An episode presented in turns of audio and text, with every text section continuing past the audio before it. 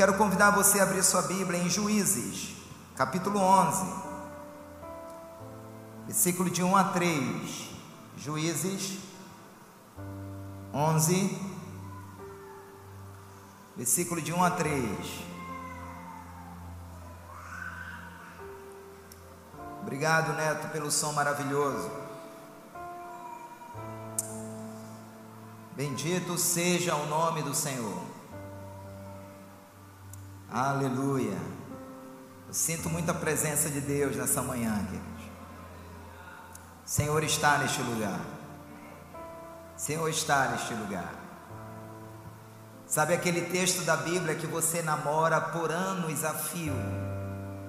Que você olha para ele por muito tempo. E até onde eu lembre, essa vai ser a primeira vez que eu vou falar desse personagem nos termos que será ministrado aqui nessa manhã.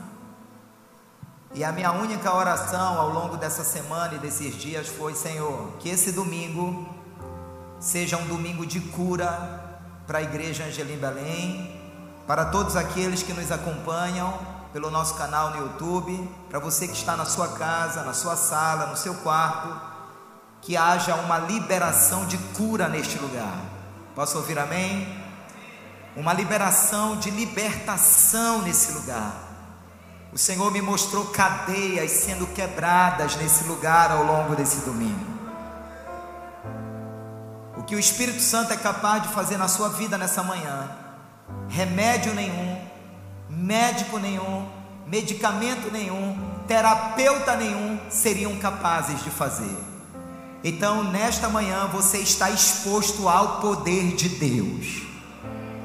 Porque se nessa manhã o Espírito Santo mirar em você e dizer: é hoje, já era, você sairá daqui um novo homem e uma nova mulher para viver o sobrenatural. Aleluia! A poder no nome de Jesus, igreja. A poder da palavra. Essa é uma manhã de vida nesse lugar. Essa é uma manhã de cirúrgica nesse lugar. Essa é uma manhã em que o Senhor vai desenterrar entulhos. Essa é uma manhã em que o Senhor vai abrir saco de lixo na nossa alma.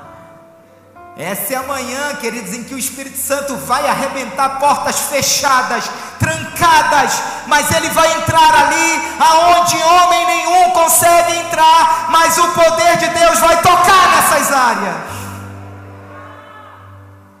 Aleluia! Então esteja aberto, esteja aberto, porque no dia que você aceitou Jesus, você só não subiu, porque ainda há uma obra sendo feita em cada um de nós. E esse texto da palavra diz assim: Era então Jefté o, Gilea, o Gileadita, homem valoroso, porém filho de uma prostituta. Gileade era o pai dele. Também a mulher de Gileade lhe deu filhos. Quando os filhos desta eram já grandes, expulsaram a Jefté e lhe disseram: Não herdarás na casa de nosso pai, porque é filho, és filho de outra mulher. Então Jefté fugiu de diante dos seus irmãos e habitou na terra de Tobi. E os homens levianos juntaram-se a Jefté e saíam com ele. Vamos orar? Senhor, muito obrigado por esta manhã maravilhosa. Senhor, que a tua presença neste lugar seja tão intensa e tão poderosa, que ninguém se distraia nessa manhã na sua mente, que a tua presença, Senhor, seja tão cirúrgica no nosso entendimento e no nosso coração. Que não sejamos, Senhor, tentados a abrir uma mensagem sequer de WhatsApp nessa manhã. Que o nosso coração, Senhor, esteja apostado em Ti. Que o nosso coração nessa manhã esteja alinhado com o Teu coração. Senhor, eu te peço nesta manhã, faz na nossa vida aquilo que homem nenhum pode fazer.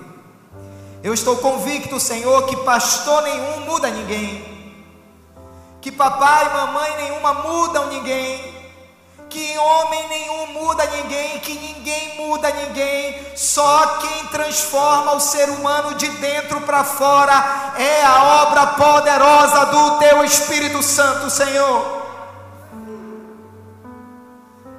Liberta-nos, Senhor, cura-nos, sara-nos, para que saiamos daqui glorificando o nome que está acima de todo nome é a nossa oração nesta manhã libertadora.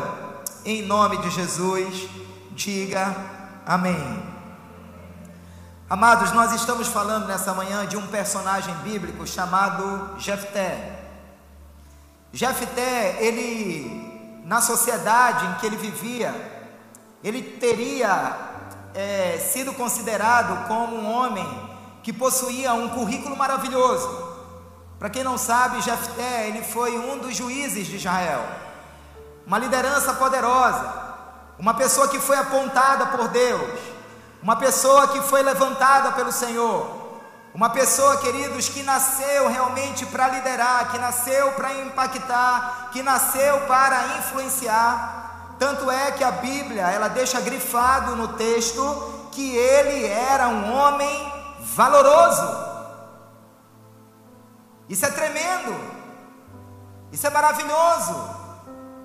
E se isso não bastasse, queridos, está dizendo que Jefité era gileadita, o seu pai era de Gileade. E para quem não sabe, Gileade era a geografia, era o território que possuía um dos bálsamos mais poderosos daquele dia. O bálsamo de Gileade era terapêutico, o bálsamo de Gileade era curador, era sarador. Então, esse homem, queridos, carregava características externas de alguém que tinha nascido para dar certo, de alguém que tinha nascido para romper, de alguém que tinha nascido, queridos, para construir uma história maravilhosa. Quantos aqui desejam construir uma história de vida maravilhosa? Digam amém. E talvez eu esteja falando com homens e mulheres aqui que carregam essas características.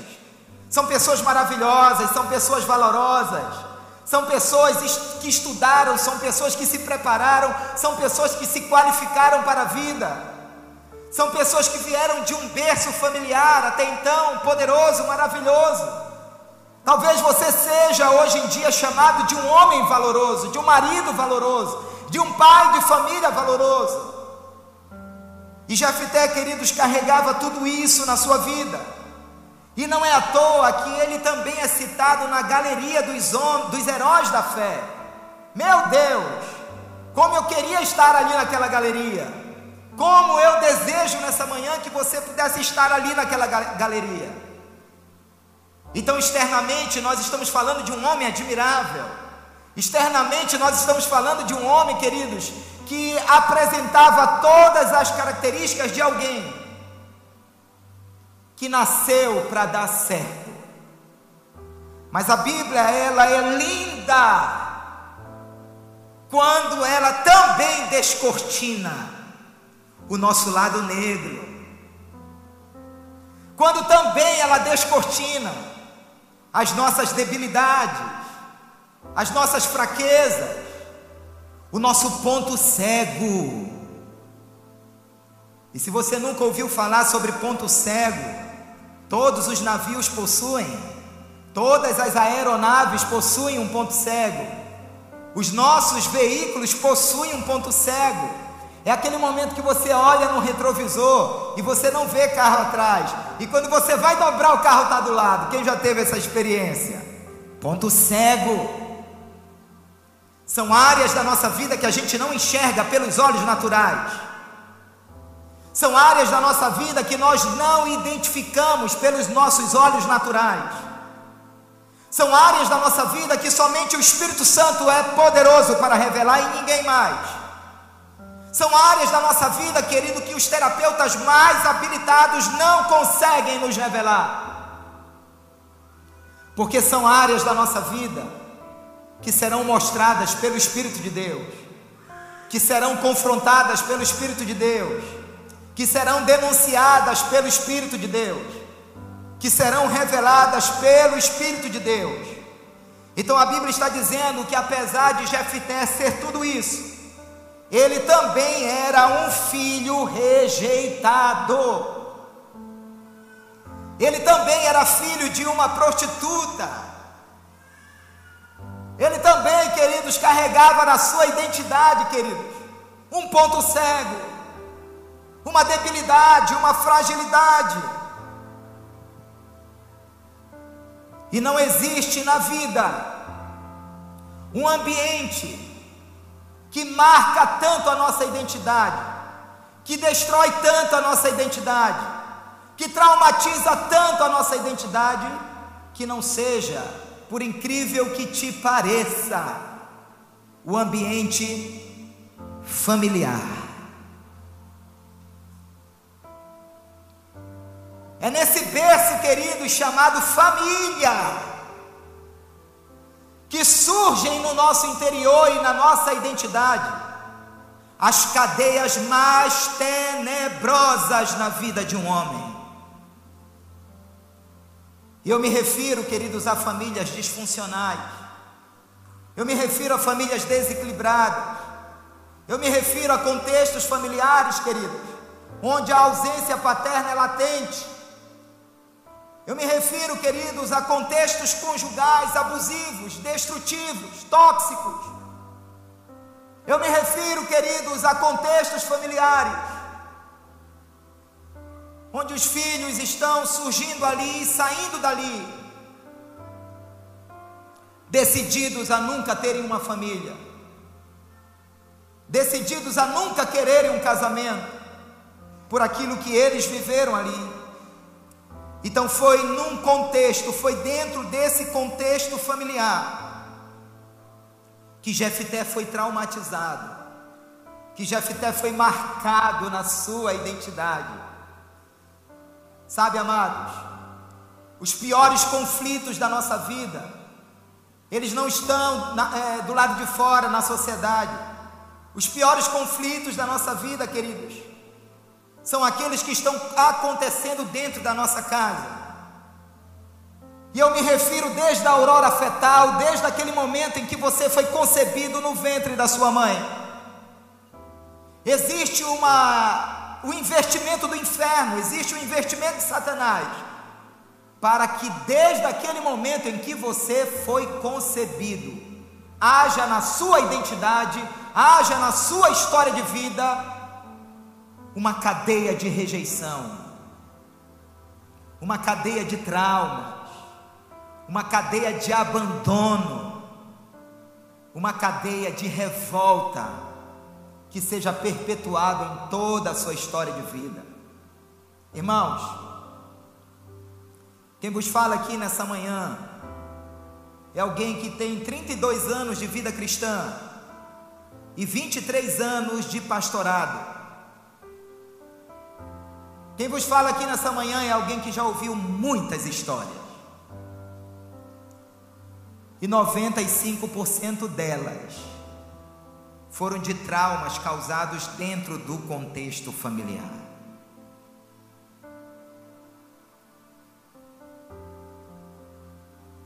Pais que nunca quiseram, queridos, que os seus filhos se tornassem o que eles se tornaram mas esses pais não sabiam dar para os filhos porque eles também não receberam.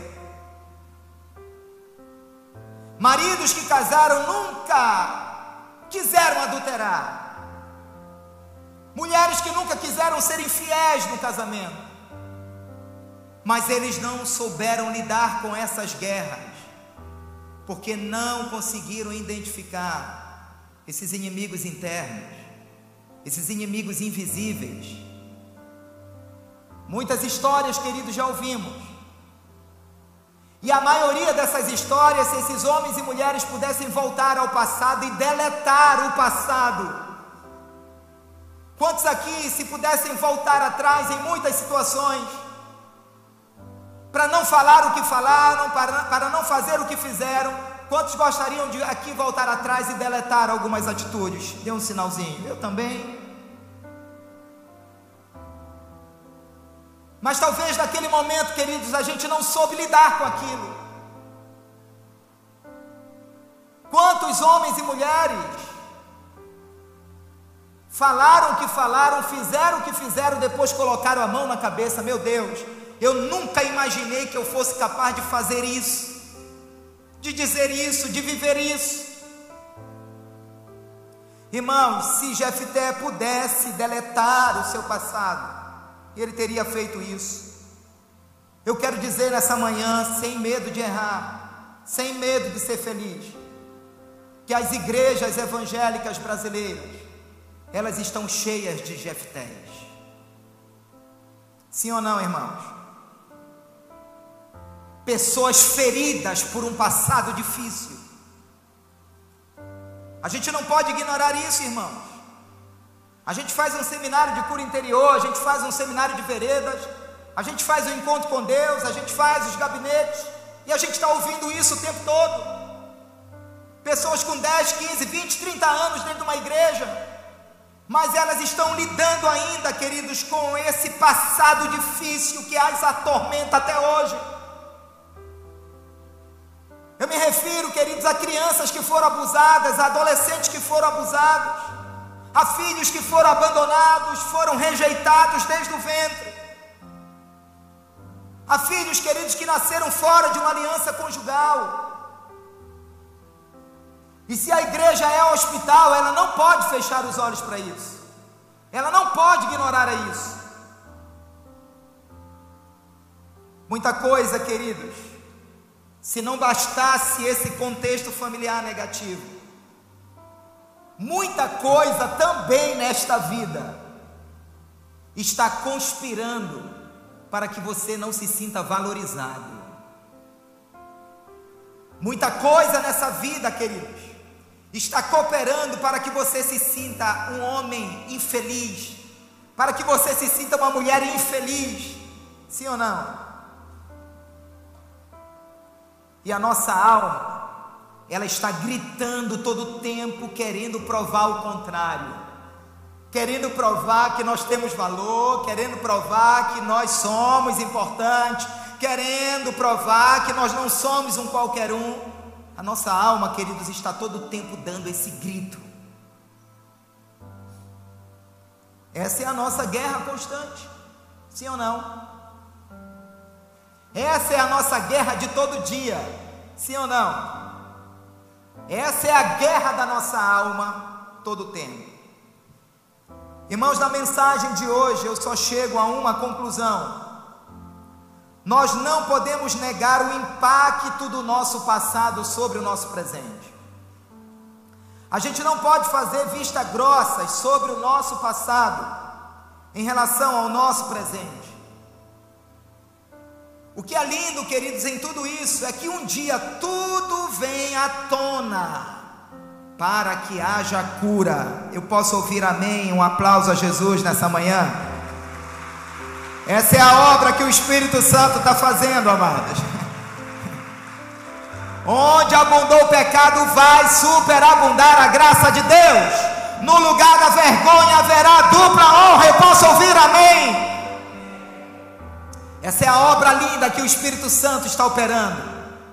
O Espírito Santo ele não perde para o pecado, o Espírito Santo não perde para Satanás, o Espírito Santo não perde para as mazelas da nossa alma. Ele está nos levando para um lugar de cura.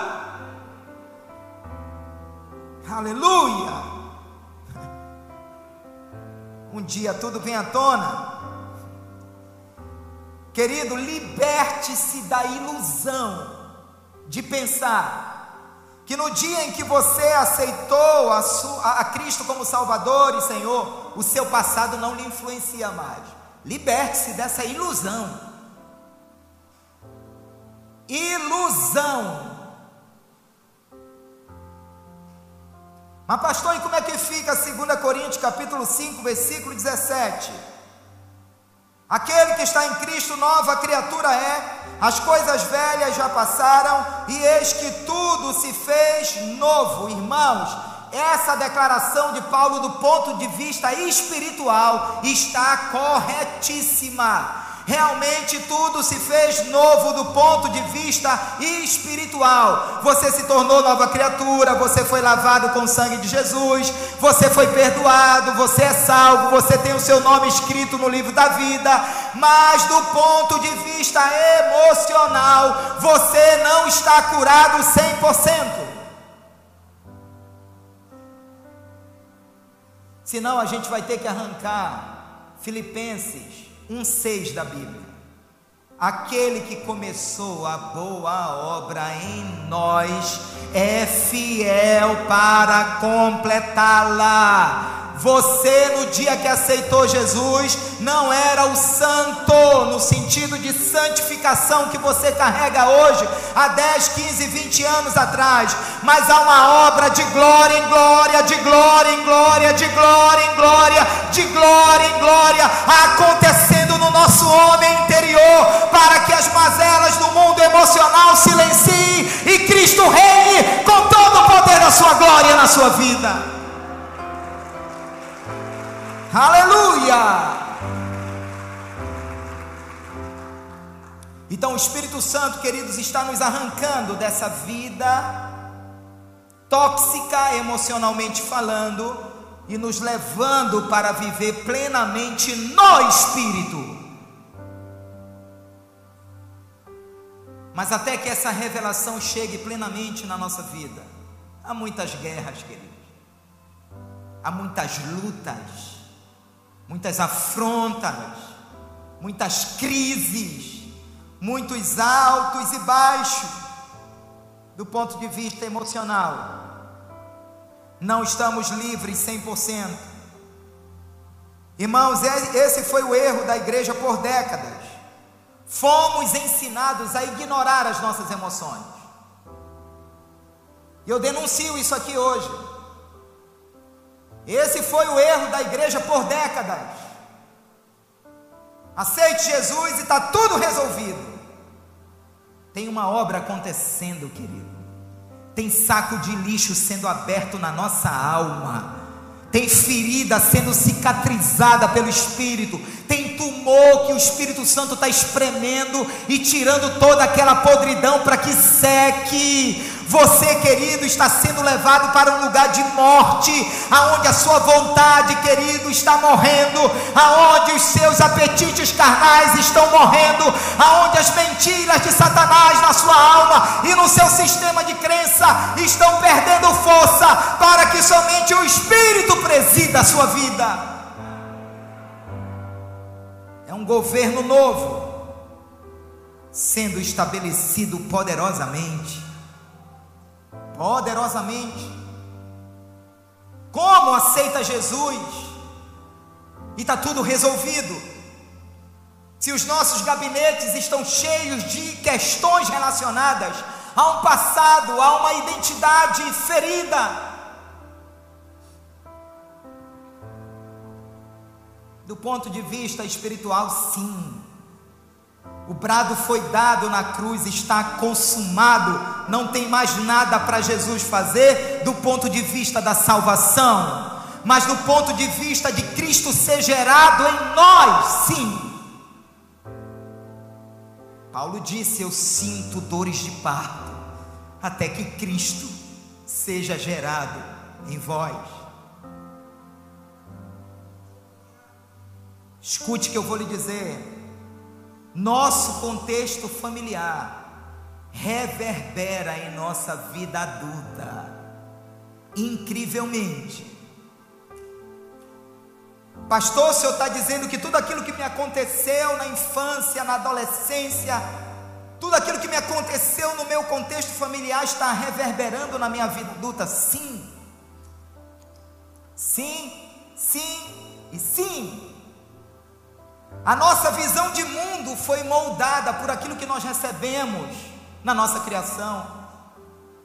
A nossa maneira de interagir na vida, de transitar na vida, foi moldada por aquilo que nós recebemos na nossa criação. A nossa identidade, queridos, foi moldada, nossa personalidade foi moldada por aquilo que nós recebemos dos nossos pais. E incrivelmente, amados, a nossa família hoje, o nosso casamento hoje, a nossa criação de filhos hoje, a maneira como a gente interage com o outro no trabalho, na escola, na faculdade, está refletindo em algumas maneiras como nós nos relacionamos, está refletindo aquilo que a gente recebeu dos nossos pais. É por isso que em algumas brigas conjugais, em alguns conflitos conjugais, geralmente o marido diz para a esposa: Tu tá parece a tua mãe. Ou ela diz: Tu tá parece o teu pai. Quem já viu isso na vida de alguém? Porque de alguma maneira, queridos, essas heranças elas estão nos acompanhando. De alguma maneira, essas impressões elas estão sendo perpetuadas na nossa descendência. É por isso que quando a Bíblia vai dizer deixará o pai, deixará o homem, pai e mãe, e iniciar a sua esposa. É por isso que eu acredito que esse deixar, ele não é apenas geográfico, mas ele é um deixar também de heranças tóxicas que nós herdamos dos nossos familiares. Não é só um deixar de mudar de casa, queridos, mas é um deixar também de mazelas emocionais, de padrões pecaminosos de cultura de vida, para que Cristo, queridos, presida todas as áreas da nossa vida. Em nossa alma residem muitos padrões destrutivos que nos impedem de amar a Deus, que nos impedem, queridos, de amar o próximo e que nos impedem de amar a, a nós mesmos. Diga para o seu irmão: deixa Cristo viver em você. Deixa Cristo viver em você. Na nossa alma residem muitos padrões, amados. Por exemplo, se você teve um pai que não foi provedor, criou-se na sua alma um padrão de que quando você for olhar para Deus, você não acredita que Ele é poderoso para suprir as tuas necessidades. É impressionante, queridos, como a figura do nosso Pai terreno tem uma relação muito grande com o nosso Pai celestial. É impressionante. Pessoas estão dentro das igrejas bloqueadas no relacionamento com Deus, por causa daquilo que elas receberam dos seus pais na terra. Nós enchemos agora sexta-feira uma sala de cinema lá no Grão Pará. 183 pessoas e assistimos um filme. Você estava lá, né, Cristóvão? Que filme poderoso. Na verdade, aquilo ali eu não vou chamar aquilo de filme nunca. Aquilo ali foi uma ministração, irmãos. Aquilo ali foi uma ministração sobre paternidade. Assim que puder, assista esse filme. Mostra-nos o Pai. Meu Deus. Os crentes falando em língua, no, dando glória a Deus, dançando cinema. Um negócio poderoso. Na metade do filme para frente, as lágrimas só caíam dos meus olhos. É impressionante, queridos, esse tema. Então tem muita coisa do nosso bloqueio com as pessoas que partem desses padrões que estão enraizados na nossa alma. É por isso, amados, que o único remédio para a nossa vida, para a cura total dessa alma, está em Gálatas 2:20. Já estou crucificado com Cristo. Não vivo mais eu, mas Cristo vive em mim e o viver que agora vivo, vivo pela fé no Filho de Deus, o qual me amou e se entregou por mim. Eu vou resumir isso que eu falei: morra.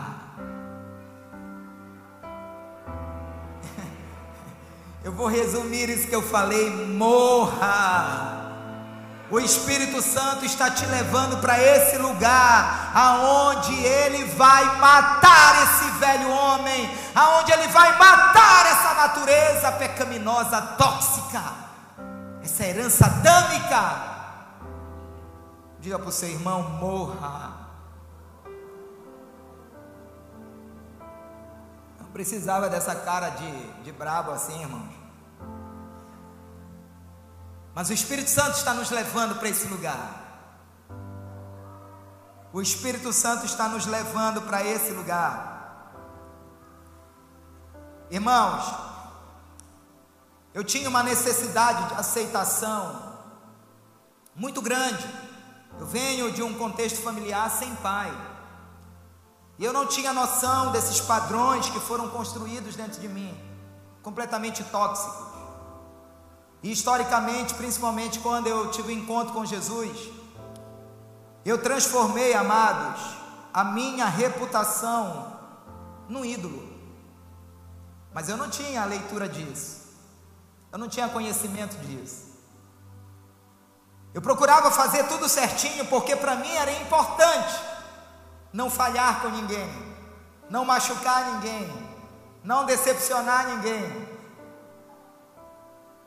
Porque a minha reputação, queridos, era importante para mim, mas aquilo era um grito por aceitação.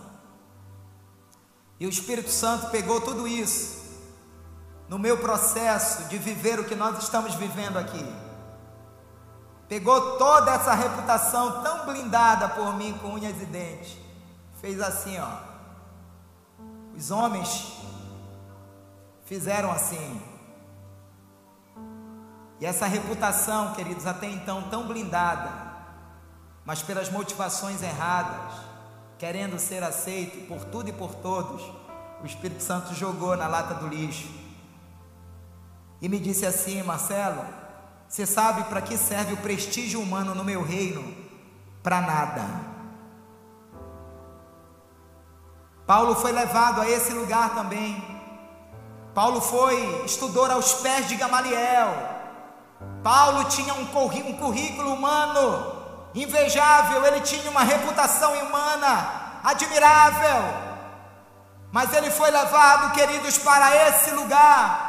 Onde ele disse: Senhor, o meu conhecimento, o meu capital teológico, o meu capital intelectual, comparado ao conhecimento de Cristo, é lixo, é história, não serve para nada.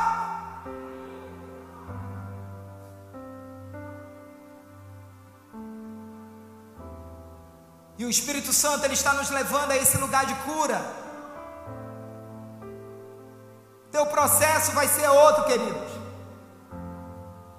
Cada um vai viver o seu momento de dor. Para que esses sacos de lixo sejam abertos dentro de nós. O mundo que está aí fora valoriza a vitória. O mundo que está aí fora solta fogos quando tem vitória. Mas no reino de Deus nós somos, somos levados a valorizar processos.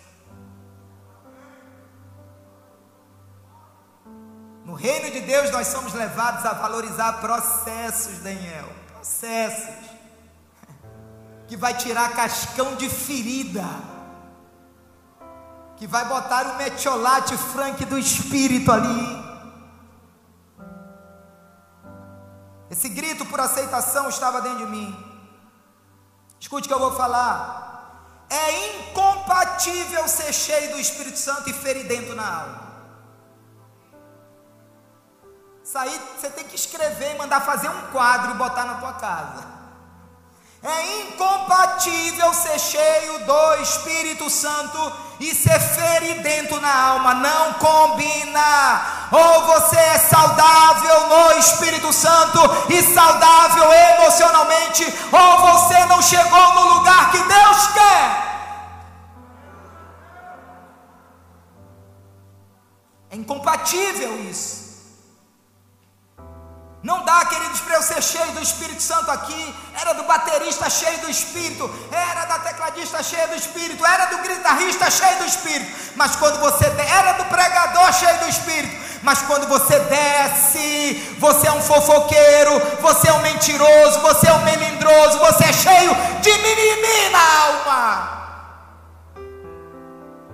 É incompatível isso no reino. Por isso que ser cheio do Espírito Santo está nos levando para esse lugar de morte. Morto não reage. Nesse lugar de morte, queridos, nada mais importa a não ser Ele. Nesse lugar de morte, alguém vai bater na tua face e você vai dar outra. Nesse lugar de morte, alguém vai te convidar para andar uma milha, você vai andar duas milhas. Nesse lugar de morte, entre ter a razão e ficar bem, você vai preferir ficar bem. Posso ouvir amém? Um aplauso ao Senhor nessa manhã.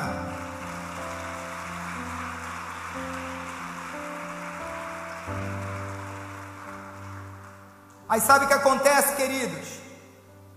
Como nós não sabemos lidar com a fragilidade da alma, Sabe o que acontece? A gente vai fingindo nos relacionamentos, fazendo de conta que está tudo bem, quando não está tudo bem.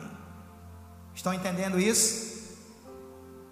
Como a gente não sabe lidar, queridos, com essas mazelas da alma, a gente vai liberando sorriso falso, a gente vai dando tapinha falso nas costas.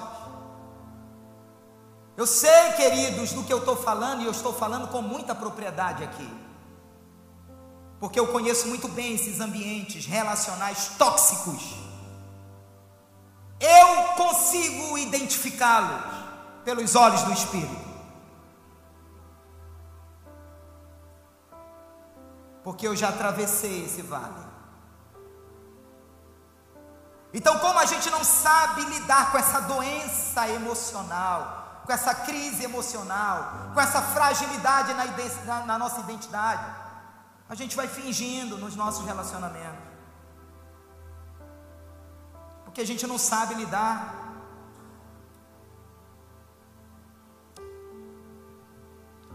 Toda tentativa em demonstrar uma espiritualidade admirável, ocultando a toxicidade da nossa alma, será algo frustrante. Toda vez, querido, que você tentar, sabe, demonstrar para todo mundo uma espiritualidade maravilhosa, mas ao mesmo tempo ocultando essa toxicidade da sua alma, esse azedume da sua alma, porque a boca fala do que está cheio o coração, você destila veneno, porque tem veneno aí dentro. Você machuca e fere, porque essa alma é ferida.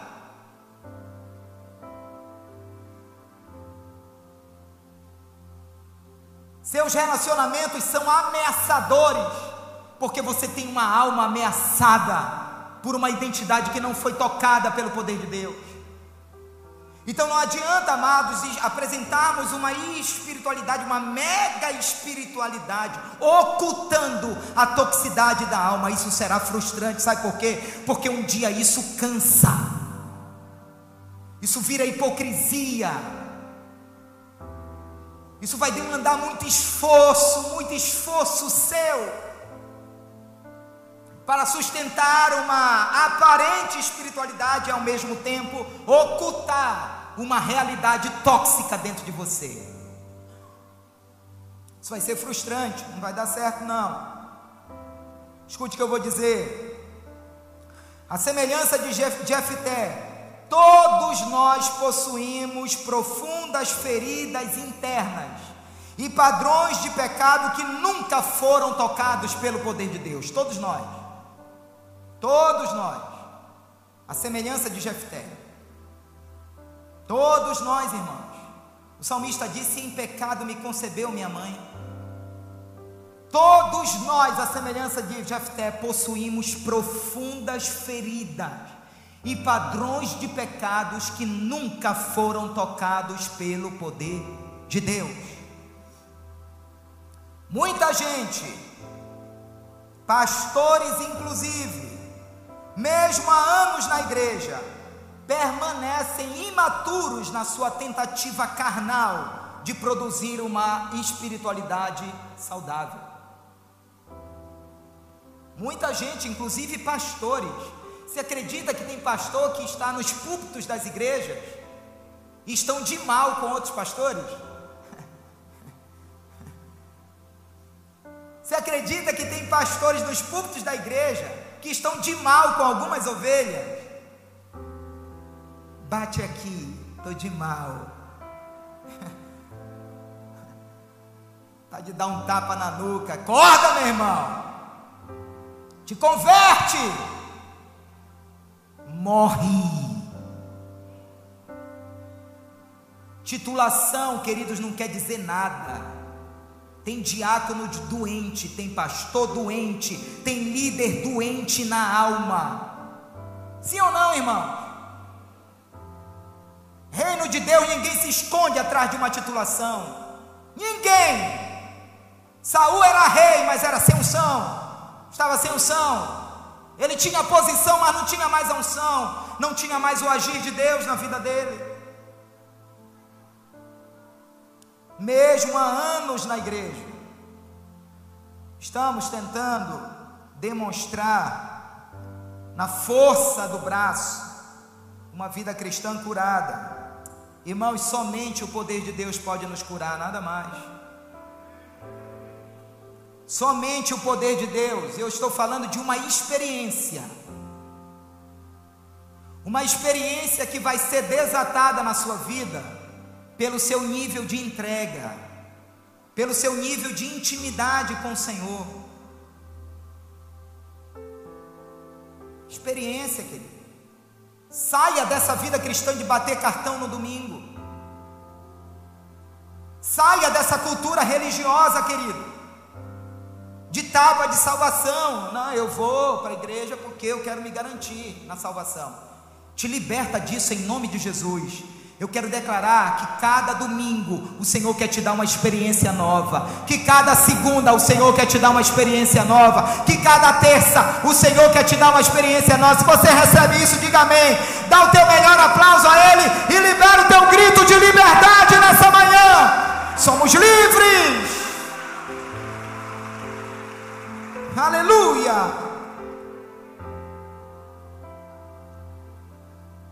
Vocês acreditam que eu estava só na introdução? Meu Deus. Bora parar na introdução? Posso encerrar? Gente fazendo assim ali, ó.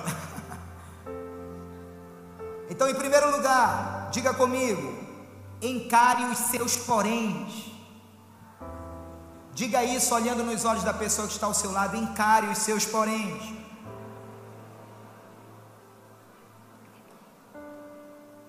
Vamos lá, no versículo 1. Era então Jefté o gileadita, homem valoroso, porém, filho de uma prostituta. Irmãos, esse aqui é o cartão postal da humanidade. Homem valoroso, porém também podre. Aleluia! Ninguém quer entrar nessa, né, nessa categoria de podre. Querido, sem Cristo você é um perdido. Sem Cristo você é uma pessoa depravada, pecaminosa, inimiga de Deus. Sem Cristo você está condenado ao inferno. Sem Cristo você não é nada e você não é ninguém. É por isso que essa graça transformadora, quando nos alcança, nos torna filhos amados. Então, esse aqui é o cartão postal da humanidade.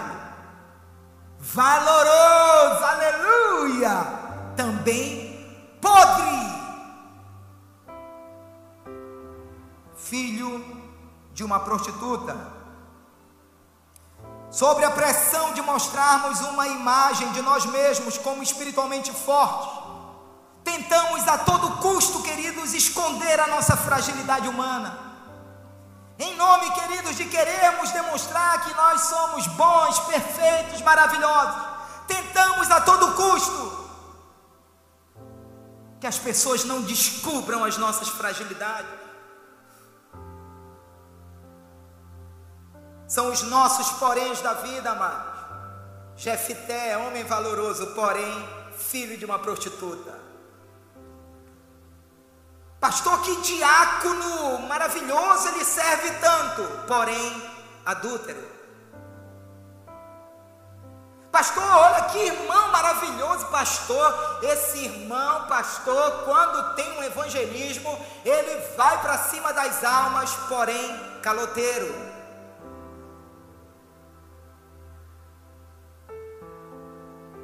Compre e não paga. Pastor, que jovem bonito, que jovem tão estuda a Bíblia, ele prega a Bíblia. Pastor, só precisa ver ele ministrando no GC. Porém, na igreja é um pegador das irmãzinhas.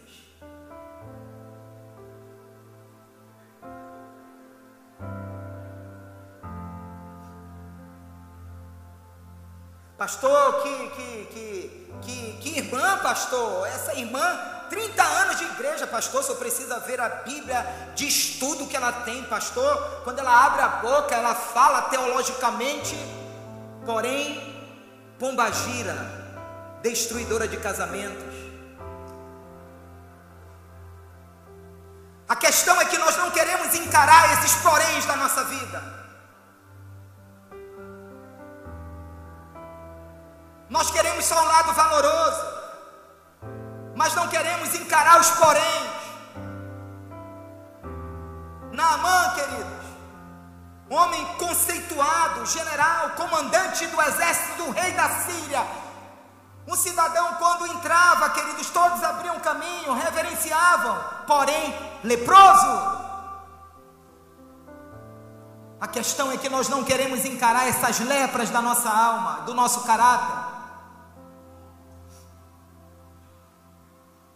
Davi, homem segundo o coração de Deus, aleluia. Porém, adúltero, assassino. Não queremos encarar os poréns, mas eles estão presentes. A verdade é que nós queremos o lado valoroso, mas queremos apagar os nossos poréns. E essa é uma das razões do porquê para mim Davi ele foi chamado de homem segundo o coração de Deus. Sabe por quê? Porque ele escreveu sobre os seus fracassos. Ele publicou a sua vulnerabilidade. Ele admitiu que não era perfeito. Posso ouvir amém? Um aplauso ao Senhor.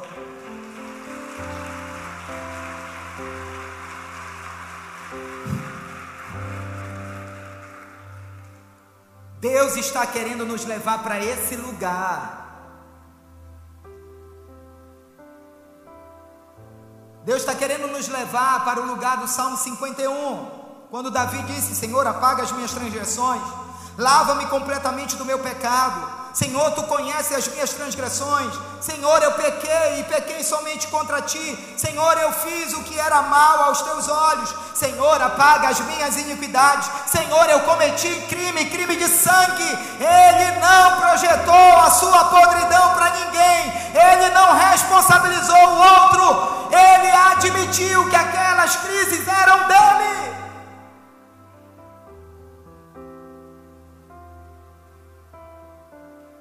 Seu inimigo é você mesmo.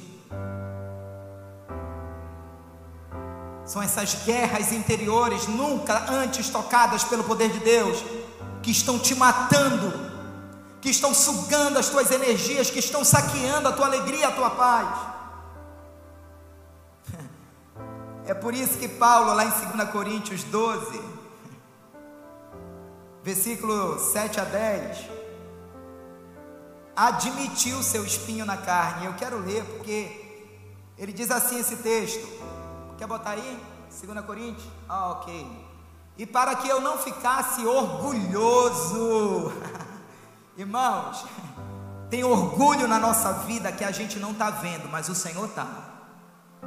Eu quero dizer que tem soberba na nossa vida que a gente não está enxergando, mas o Senhor está. O mega top, hiper e ultra espiritual apóstolo Paulo tinha orgulho. Mas talvez ele não enxergasse isso, como a maioria de nós não enxerga. E para que eu não ficasse orgulhoso com a grandeza das revelações, foi-me posto um espinho na carne, mensageiro de Satanás, para me esbofetear, a fim de que eu não me exalte. Vamos lá. Três vezes, meu irmão.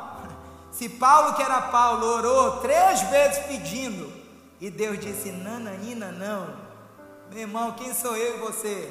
Três vezes pedi ao Senhor que o afastasse de mim. Então ele me disse: Paulinho, lindinho, riqueza do papai, a minha graça é o que te basta para você, porque o poder se aperfeiçoa na fraqueza de boa vontade, pois agora Paulo virou a chave aqui. De boa vontade agora, eu me gloriarei nas fraquezas, para que sobre mim repouse o poder de Cristo. Vamos continuando. Por isso, eu sinto prazer, eu dou grito de liberdade, eu me alegro nas fraquezas, nos insultos. Tem ofensa que está acontecendo na sua vida, que não é para te deprimir, mas é para te curar. Eu posso ouvir amém.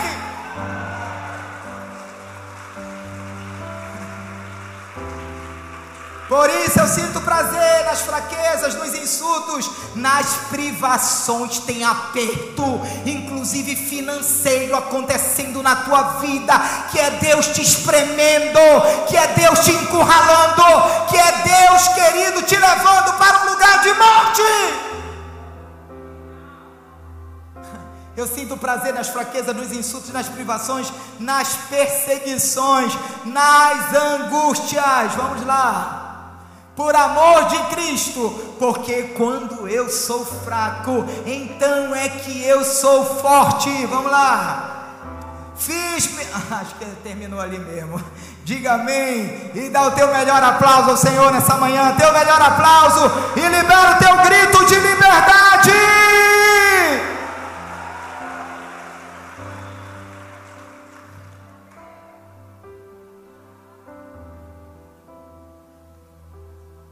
Tem gente aqui nessa manhã perguntando até hoje, Senhor, por que isso me aconteceu ou por que isso está me acontecendo? E hoje o Espírito Santo está te revelando que está chegando o poder de Deus na sua vida, que está chegando transformação na sua vida. Espírito Santo, Ele está te lixando todo o tempo para que esse orgulho, essa soberba, essa carnalidade do inferno seja banida da sua vida. Só que tem gente se ofendendo na vida e largando a Bíblia, largando a igreja, largando Deus, largando tudo.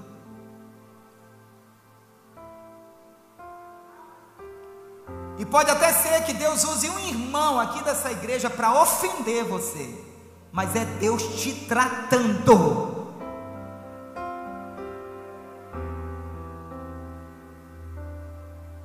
Pastor, eu estou tão ofendido. Não, querido, você não está ofendido, você está morrendo. Deus está te matando. Deus está te sepultando. Para que Cristo seja visto em você nessa ofensa. Para que Cristo seja visto em você nessa injúria para que Cristo seja visto em você nessa perseguição, para que Cristo seja visto em você nessa angústia. Paulo entendeu isso. É uma graça, sabe, Teles? É uma graça. É uma graça chegando poderosamente. Irmãos, a Bíblia é linda porque ela não esconde as fraquezas e os pecados dos seus heróis. Moisés, um grande líder do povo de Deus, porém assassino. Oséias, um grande profeta, porém sua esposa prostituta. Noé, um grande condutor da arca, porém alcoólatra, tomou uma, querido, se embebedou, se embriagou.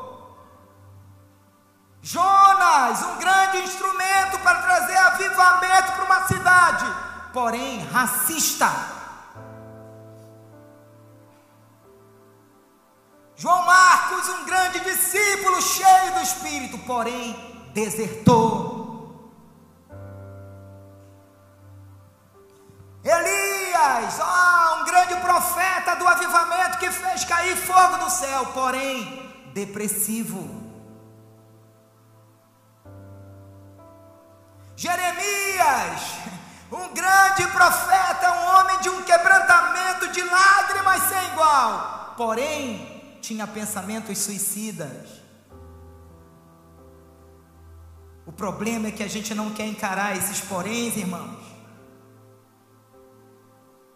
E esses poréns, se não forem encarados, vai culminar com o término do teu casamento esses, porém, se não forem encarados, vai gerar filhos adoecidos para uma sociedade que mergulha cada vez mais nessa doença.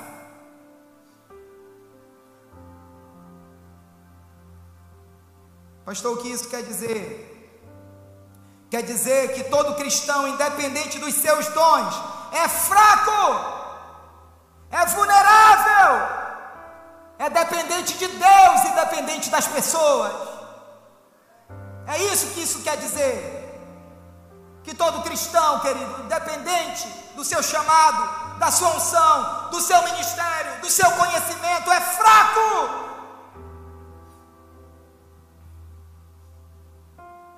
E é nessa fraqueza que o poder de Deus se aperfeiçoa. Todos nós somos profundamente falhos e incompletos sem exceção. O Senhor procurou um justo e não encontrou um sequer. Que o Espírito Santo te faça cair do cavalo nessa manhã, querido. Você não é nada sem Ele. Você é muito doente sem Ele. Nós somos.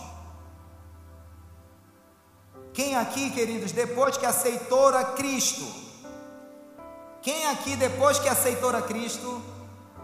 E que em um dos seus namoros na vida cristã teve pelo menos um episódio de intimidade, mesmo que tenha sido no pensamento? Quem aqui? Quem aqui? Só estou vendo duas pessoas. Não minta para o Espírito Santo. Quem aqui, depois de ter aceitado a Cristo, praticou pelo menos uma masturbação? Só duas pessoas. Três, quatro, cinco. Não minta para o Espírito Santo nessa manhã. Você está sendo confrontado por ele nessa manhã. Porque enquanto essa reputação besta não morrer, quem aqui, pelo menos, depois que aceitou a Cristo, mentiu pelo menos uma vez? Me parece que a mentira é o maior problema. Quem aqui, depois que aceitou a Cristo, ofendeu o coração de Deus, desonrou a Deus pelo menos uma vez?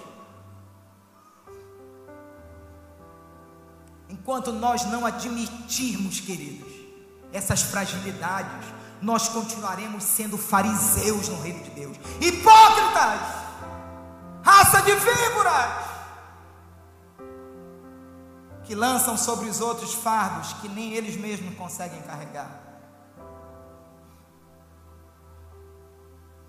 Quem aqui, depois que aceitou a Cristo, falou mal de alguém pelo menos uma vez? Meu Deus. Sara essa geração linguaruda, Senhor.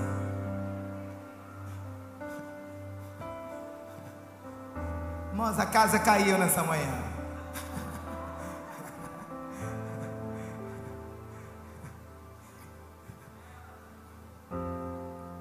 Irmãos, sabe, Leda, eu prefiro pastorear uma igreja de publicanos do que uma igreja de fariseus. Eu prefiro pastorear uma igreja de publicanos que está admitindo: Senhor, eu fiz isso, fiz isso e fiz isso. Ser propício a mim, Senhor. Tem misericórdia de mim. Diga amém, dê um aplauso ao Senhor.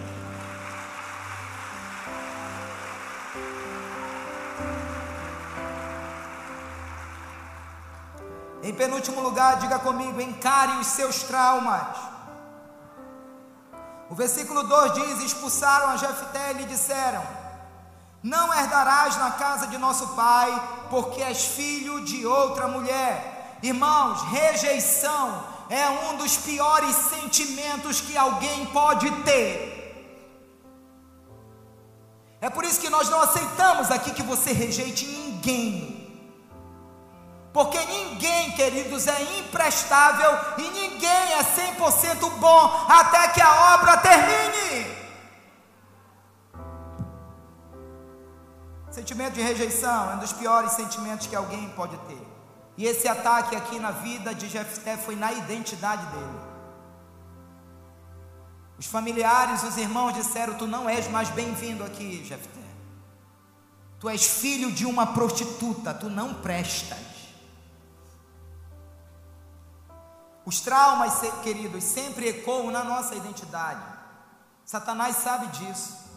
Satanás sabe que alguém preso na identidade, maltratado na identidade, traumatizado na identidade, essa pessoa vai paralisar, inclusive nos sonhos, inclusive nos seus projetos.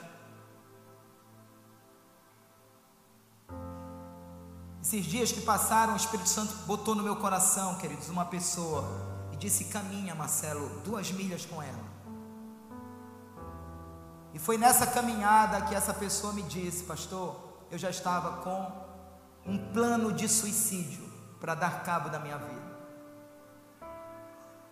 E como foi bom eu ter estado com aquela pessoa. Porque é isso que Satanás está fazendo, e eu estou me falando, estou falando de alguém de dentro da igreja, que está no reino de Deus, de alguém que já caminha com Cristo. Esses ataques estão acontecendo todo o tempo na nossa identidade. São desses traumas não identificados e tratados que surge um coração ferido, que vai se manifestar, que vai se relacionar venenosamente em todas as esferas da vida. São desses traumas não identificados e não tratados que Satanás vai destilando muito veneno dentro de nós. E a gente vai destilando isso em todas as esferas da vida, no trabalho, sabe, na escola, na vizinhança, em casa. E é aqui, queridos, que muitos casamentos estão adoecidos. Eu conheço muitos casais que a pessoa é gente boa, a esposa é gente maravilhosa, mas estão vivendo crises tenebrosas porque eles não estão sabendo lidar um com o outro. E no fundo, no fundo, ele não quer separar, ela não quer separar. Mas esse marido não sabe lidar com essas guerras. Irmãos, eu venho de uma herança familiar sem pai. E uma estrutura se criou dentro de mim, mais ou menos assim: ninguém manda em mim, ninguém me controla, eu não dou satisfação para ninguém, porque sem pai, minha mãe saía para trabalhar o dia todo e essa plataforma foi gerada dentro de mim. Ninguém me controla. Aí minha esposa vem de uma herança familiar, onde ela está ouvindo o tempo todo: no seu contexto familiar, homem não presta, homem é safado, homem não é confiável. Aí Deus pega e une essas duas bombas atômicas, capaz de destruir uma cidade. O que ela tinha e tem de bonitinha e tinha de bonitinha, tinha lixinho lá. E o que eu tenho até hoje de bonitinho, Irmãos, cada um na sua fé, irmão. não se meta na minha fé. E o que eu tenho de bonitinho, mas tinha também de lixinho. Essa fofura que está aí do seu lado tem muito lixinho, irmão. Olha aí, olha aí pro cônjuge. Tem, irmão. Tem. É por isso que papai e mamãe não tem que ficar passando a cabeça nos lixinhos, não. Tem que tratar.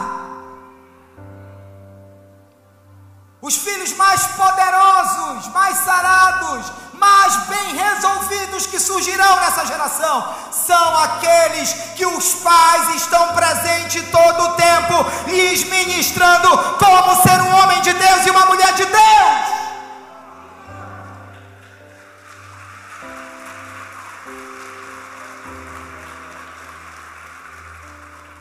Aí eu trouxe esse lixo, ela também trouxe. Primeiro mês de casamento, ela me ligava. Olha, é a pastora Andresa. É Andresa. Oi, meu amor, querida da minha vida. A primeira palavra dela, onde tu estás? Lembra do ninguém me controla? E lembra, homem não é confiável? Pronto, acendeu o pavio. O que, que você quer?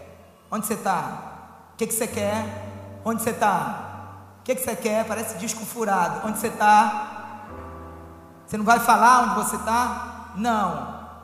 E você não vai dizer o que você quer? Não. E eu desligava.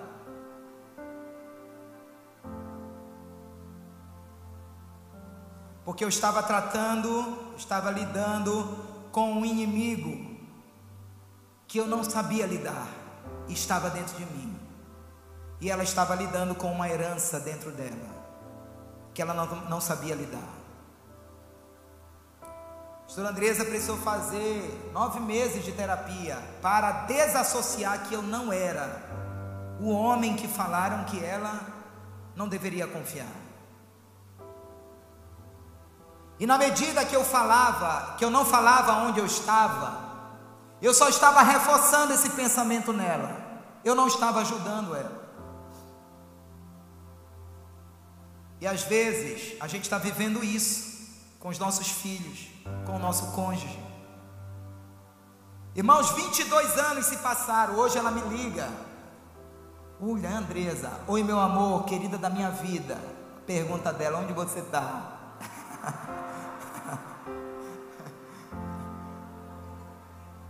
A pergunta não mudou, mas mudou a maneira da gente se enxergar agora. E às vezes até brinco, dizendo: Meu amor, estou no melhor lugar onde eu poderia estar, no centro do seu coração. Mas é claro que eu falo onde eu estou, irmão.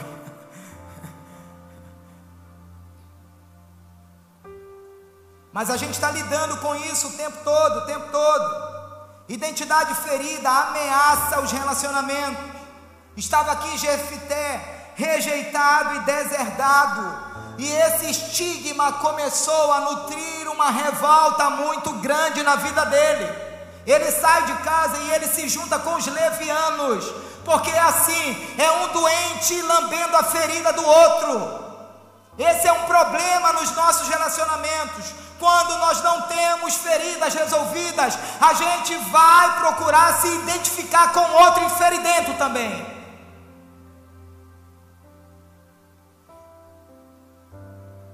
Em vez da gente se resolver, a gente vai lamber a ferida dos outros feridos também.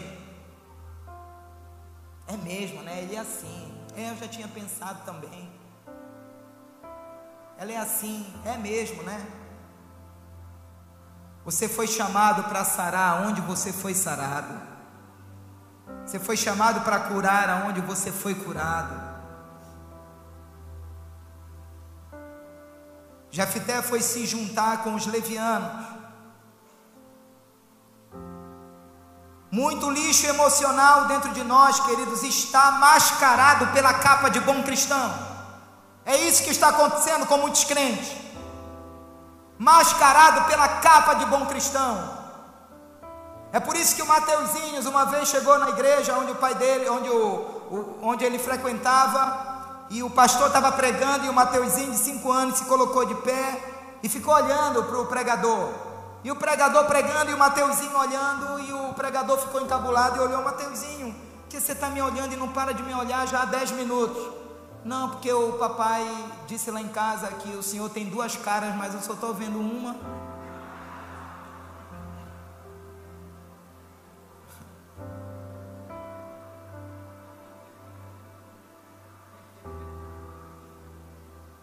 Você tem que ter só uma cara, querido. Você tem que ter só uma palavra. Você tem que ter só um testemunho. Você não é crente camaleão. O que você é na igreja, você tem que ser dentro de casa e principalmente dentro de casa. A tua espiritualidade não começa na igreja, a tua espiritualidade começa com a tua família, com a tua casa, com o teu relacionamento com Deus. Eu posso ouvir amém e um aplauso ao Senhor. É lá que começa a tua espiritualidade. Ela. Camadas inteiras da nossa vida emocional nunca antes foram tocadas pelo poder de Deus. Nunca. Estão enterradas, apesar dos nossos anos servindo ao Senhor. Escute o que eu vou lhe dizer. Certos sofrimentos nos forçarão a encarar essa realidade de frente. Tem sofrimento na nossa vida que não é o diabo, é Deus te levando a encarar essa realidade de frente. Jacó foi esse homem que foi encurralado por Deus. Jacó foi esse homem que não tinha mais para onde correr. Ele teve que deixar a família, deixar gado, deixar tudo. E ele foi levado para o val de Jaboque porque lá o Senhor queria pegar ele. O Senhor queria pegá-lo, o Senhor queria tocar nele e tocou na identidade dele. Porque Jacó por toda a vida foi um enganador, foi um trapaceador, foi um mau caráter, mas agora ele é transformado de Jacó para Israel, identidade, essa é a nossa maior necessidade, identidade. Os nossos maiores problemas estão na nossa identidade, as nossas maiores guerras estão na nossa identidade, não é o outro, é essa identidade adoecida que tem que mudar, não é o outro que tem que ser transformado, é você que tem que melhorar dentro de você.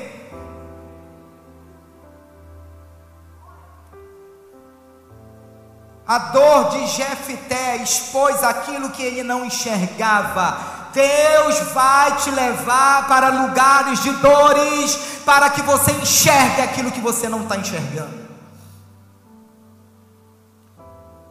Sua paternidade ferida e a rejeição que Jefté sofreu, estaria agora revelando todo esse lixo interior dentro dele, para que houvesse cura. Pare de mascarar suas cicatrizes, querido. Pare de continuar sendo fragmentado por esses traumas não sarados. Essa manhã pode ser uma manhã de basta. Essa manhã pode ser uma manhã de cura. E em último lugar, pare de fugir. Diga para o seu irmão: pare de fugir. E eu encerro com esse versículo que diz assim: Então Jefté, o que, é que ele fez? O que, é que ele fez? Fugiu de diante dos seus irmãos e habitou na terra de Tobi. É isso, querido. Estamos sempre fugindo, irmãos. É isso. A gente não sabe lidar com pressão. A gente não sabe lidar com inimigos internos. E a gente está sempre fugindo de nós mesmos achando que os outros são causadores dos nossos problemas. Os outros não são causadores dos seus problemas. Encare os seus traumas e se resolva. Você tem um Deus que vai te dar essa graça. Não são os outros que estão puxando o teu tapete, queridos. É Deus que está te tratando. Pare de se vitimizar, de se ressentir. Pare de dar essa eh, vazão essa revolta. Pare de vestir a carapuça de coitadinho. Coitadinho de mim, olha o que estão fazendo comigo. Não estão fazendo nada com você. É Deus que está te tratando. Pare de perder tempo com falso diagnóstico que a vida lhe impôs. Perca tempo, querido, com esse falso diagnóstico que a vida te impôs. São mentiras de Satanás que nos acorrentam. Não, pastor, eu nasci para ser um perdedor, para ser um fracassado. Mentira de Satanás. Eu nasci, pastor, para não dar certo numa vida sentimental, na vida financeira, na vida profissional. Mentira de Satanás. Pare de perder tempo tentando provar para as pessoas que você é uma pessoa boazinha. Pare, querido.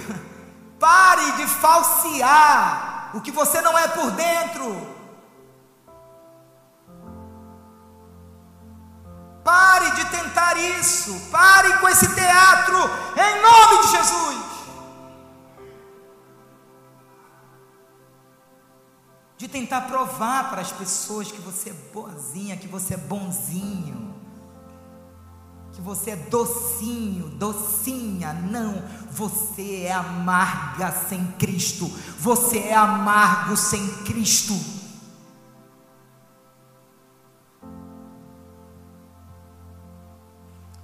Por isso que a igreja não foi chamada para ser caramelo do mundo, foi chamada para ser sal. Sal cura a ferida. Sal cura a ferida. Você não foi chamado para ser caramelo do mundo.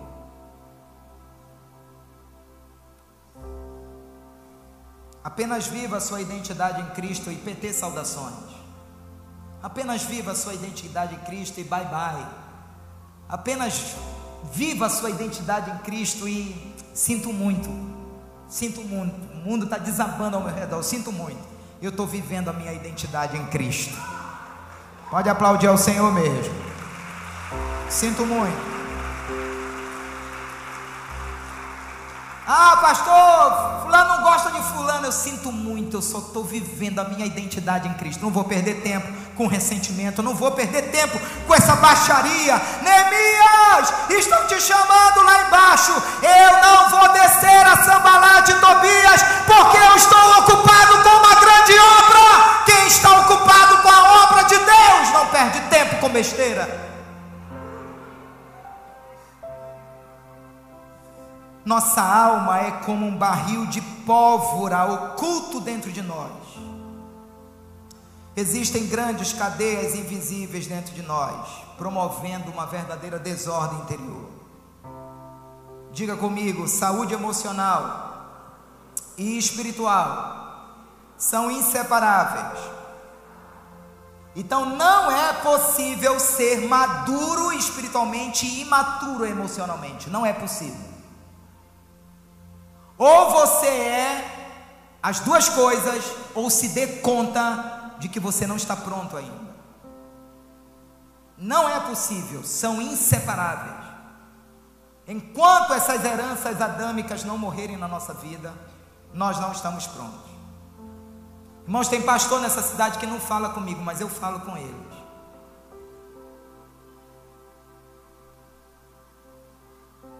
Tem pastor nessa cidade que quando eu era líder de jovens, o pastorzinho querido, meu amigo, meu amado. Mas quando nasceu Angelim Belém, o olhar dele é como se fosse concorrência.